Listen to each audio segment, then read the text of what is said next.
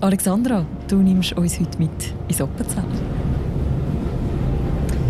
Wir fahren von Zürich mit dem Zug auf Gossau und dann geht es eigentlich schon ein bisschen los in das traditionelle Appenzell und zwar mit dem roten Zug von der Appenzeller Bahnen fährt man Richtung Wasserauen, also wo der Alpstein auch liegt und dort mit drinnen auf dieser Strecke ist der Hauptort von Innerrhoden Appenzell. Am ersten Dienstag im Oktober findet dort jedes Jahr eine Viehschau statt, auf dem Brauereiplatz.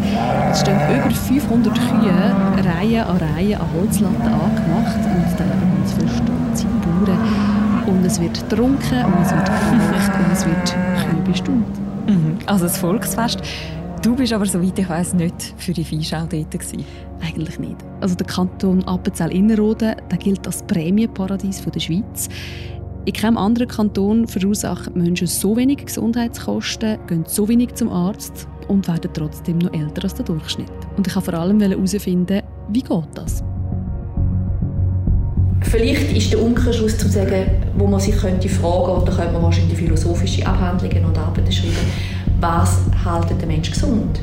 Und ist es dann Medizin schlussendlich, die gesund macht, oder ist es vielleicht der Zusammenhalt in der Gesellschaft? Heute bei «Apropos» das Prämienparadies im Herz der Schweiz. Es klingt zuerst nach einem Widerspruch. Niemand zahlen Menschen weniger für ihre Krankenkassenprämie als in Appenzell-Innerrhoden. Weil niemand Gesundheitskosten tiefer sind und trotzdem werden Menschen älter als in vielen anderen Kantonen. Wie kann das sein? Die Alexandra Arecker, Wirtschaftsredaktorin bei Tamedia, ist ins Appenzell gereist, um genau das herauszufinden. Und sie ist heute im Studio. Das ist eine neue Folge von «Apropos». Mein Name ist Mirja Gabatuller. Hallo Alexandra. Hallo Mirja.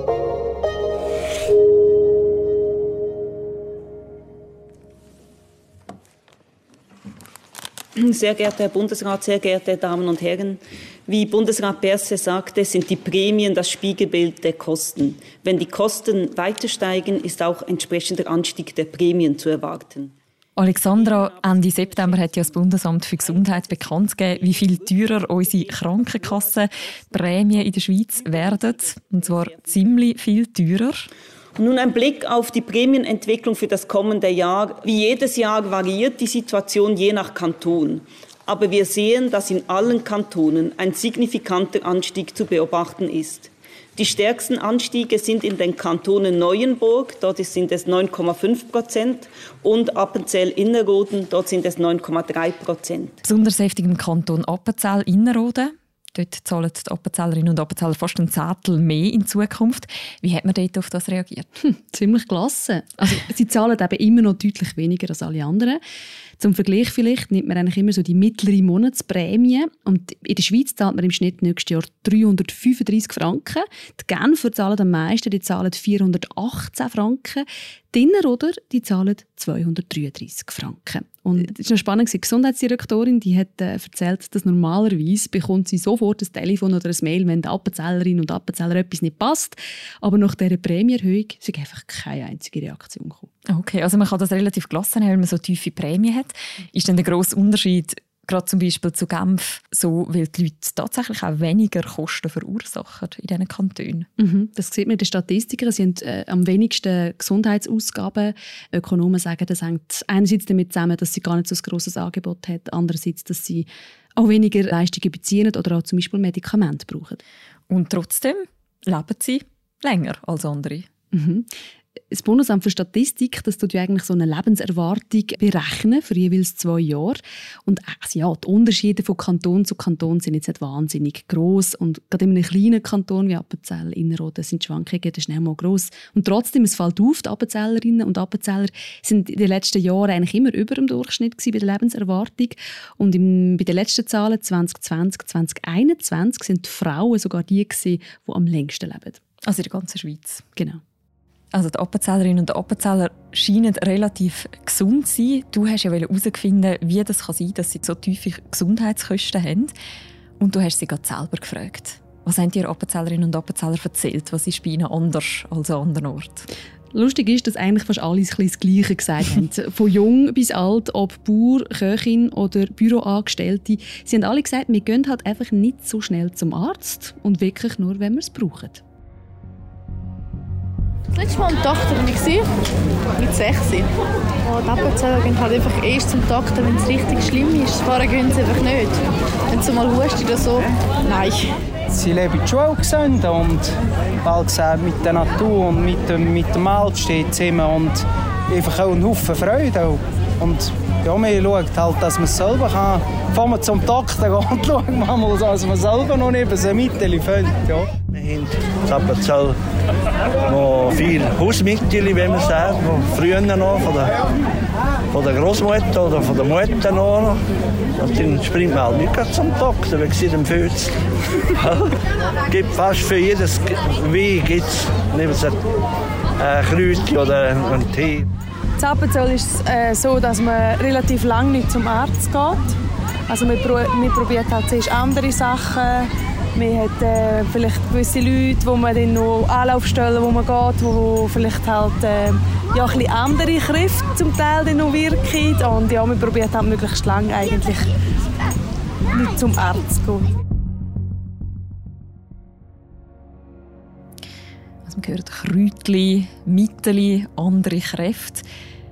Glaubt man im Appenzell einfach nicht so recht an die Schulmedizin? Ich würde sagen, sie glauben nicht, dass ihnen nur die Schulmedizin hilft. Also wirklich alle, wirklich alle mit denen, die ich geredet habe, haben gesagt, sie haben irgendwelche Hausmittel daheim oder wissen sonst noch, wie sie helfen, wenn sie krank werden.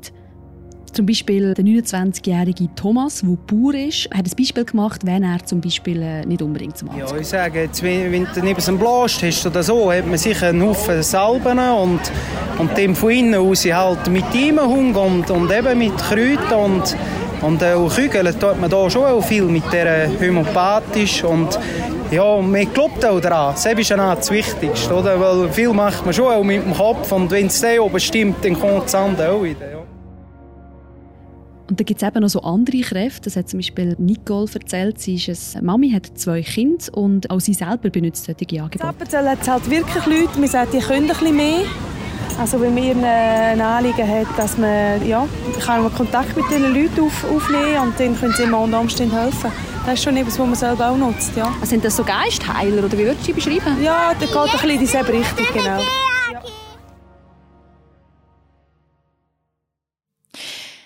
Woher kommt denn das, dass gerade Homöopathie oder eben so alternative Mittel oder sogar Geistheiler, wie wir jetzt gehört haben, im Appenzell so verbreitet sind, so einen starken Stand haben? Also grundsätzlich merkt man schon, in dem Kanton werden Traditionen noch sehr fest gelebt. Eine davon sind eben die Gebetsheiler, so sagt man denen. Über die weiß man aber eigentlich gar nicht so viel. Und es ist wirklich ähm, auch gewollt. Also wenn man die Leute gefragt hat, ja, können wir zum Beispiel mal sagen, wie die heißen oder wo findet man die, sind sehr, sehr zurückhaltend. Sie haben nicht wirklich wollen sagen, was die machen. Aber es gibt so ein bisschen Angaben, dass es ungefähr 30 sollen sein im ganzen Kanton. Die dürfen aber auch kein Honorar verlangen, weil sie sind mhm. medizinische Laien. Aber sie versuchen eigentlich so ein bisschen mit Gebet die Leute die Schmerzen zu nehmen, Fieber zu senken, äh, Blut zu stillen sogar. Es wird sogar gesagt, sie können Entzündungen heilen. Und das sind offenbar so ein bisschen Heilsprüche und Segensformeln, die sie brauchen, die zum Teil bis spät ins, ins Mittelalter zurückgehen. Mhm. Also es ist einfach sehr eine lange Tradition. Mhm. Mhm. Du hast ja auch Expertinnen und Experten aus dem Gesundheitsbereich auf das angesprochen. Was sagen denn die dazu? Man könnte ja eigentlich ahnen, dass die Heiler so ein bisschen Konkurrenz sind von den klassischen Mediziner. Aber zum Beispiel ein Hausarzt, der seit 32 Jahren lang Hausarzt in Innerrhoden ist und jetzt frisch pensioniert, da hat mir gesagt, er fände das völlig legitim. Ähm, mhm. Und er hätte das auch Patientinnen und Patienten empfohlen, wenn sie wirklich das Gefühl haben, es hilft ihnen. Zum Beispiel nach einer Operation. Natürlich das Ersatz für eine dringende Operation. Und auch die Gesundheitsdirektorin die Monika Rüeg-Bless geht äh, recht offen damit um. Sie hat ja auch erzählt in diesem Gespräch, dass es eben auch gewisse Sachen im Appenzell gibt, die vielleicht ein bisschen anders laufen wie in anderen Kantonen. Das ist eine andere Bevölkerung, das ist eine andere Sozialisierung. Und Sozialisierung meine ich damit, wie man aufgewachsen ist. Also man hat gelernt mit äh, Nähe zu, zu Hausmitteln, das ist nicht einmal Naturheilpraktik, sondern einfach Hausmittel. Wenn jemand Halsweh hat, hat die Mutter gesagt, jetzt machen wir zuerst mal einen Böhlenwickel und nachher machen wir, äh, dann tust du mit Salbei gurgeln und dann ist man, wir haben wahrscheinlich mal schon fast 90 Prozent von allen Symptomen erschlagen und wenn es dann nicht besser gegangen ist, dann hat man mal nochmal zwei Tage gewartet und dann ist man zum Doktor gegangen, wenn es dann gar nicht gegangen ist. Dass man so die Traditionen hat, dass man vielleicht ein bisschen weniger auf die Schulmedizin vertraut wie in anderen Kantonen, ist das eine. Aber hat das, dass man so tiefe Gesundheitskosten hat, auch etwas mit dem Angebot zu tun, das es gibt? Definitiv. Also, äh, es hat nachweislich deutlich weniger Hausärzte zum Beispiel auf, auf die Bevölkerung abgerechnet ähm, als in anderen Kantonen.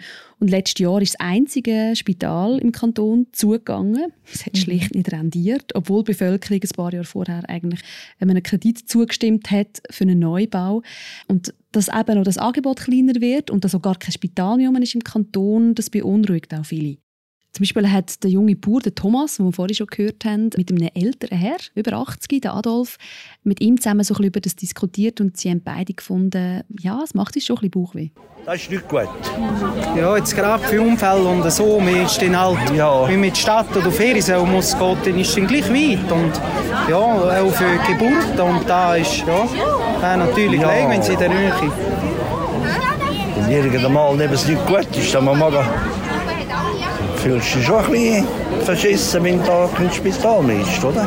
Und am anderen Ort in die Antwort bekommst du mir kein Blatt. Jetzt abgesehen davon, dass sich das ja wahrscheinlich die wenigsten wünschen, so eine lange Fahrt ins nächste Spital, tiefe Prämien und ein langes Leben, das hätten wir, glaube ich, alle recht gern, ich zumindest. Was kann denn die Schweiz vielleicht auch von Appenzell Innerrhoden lernen?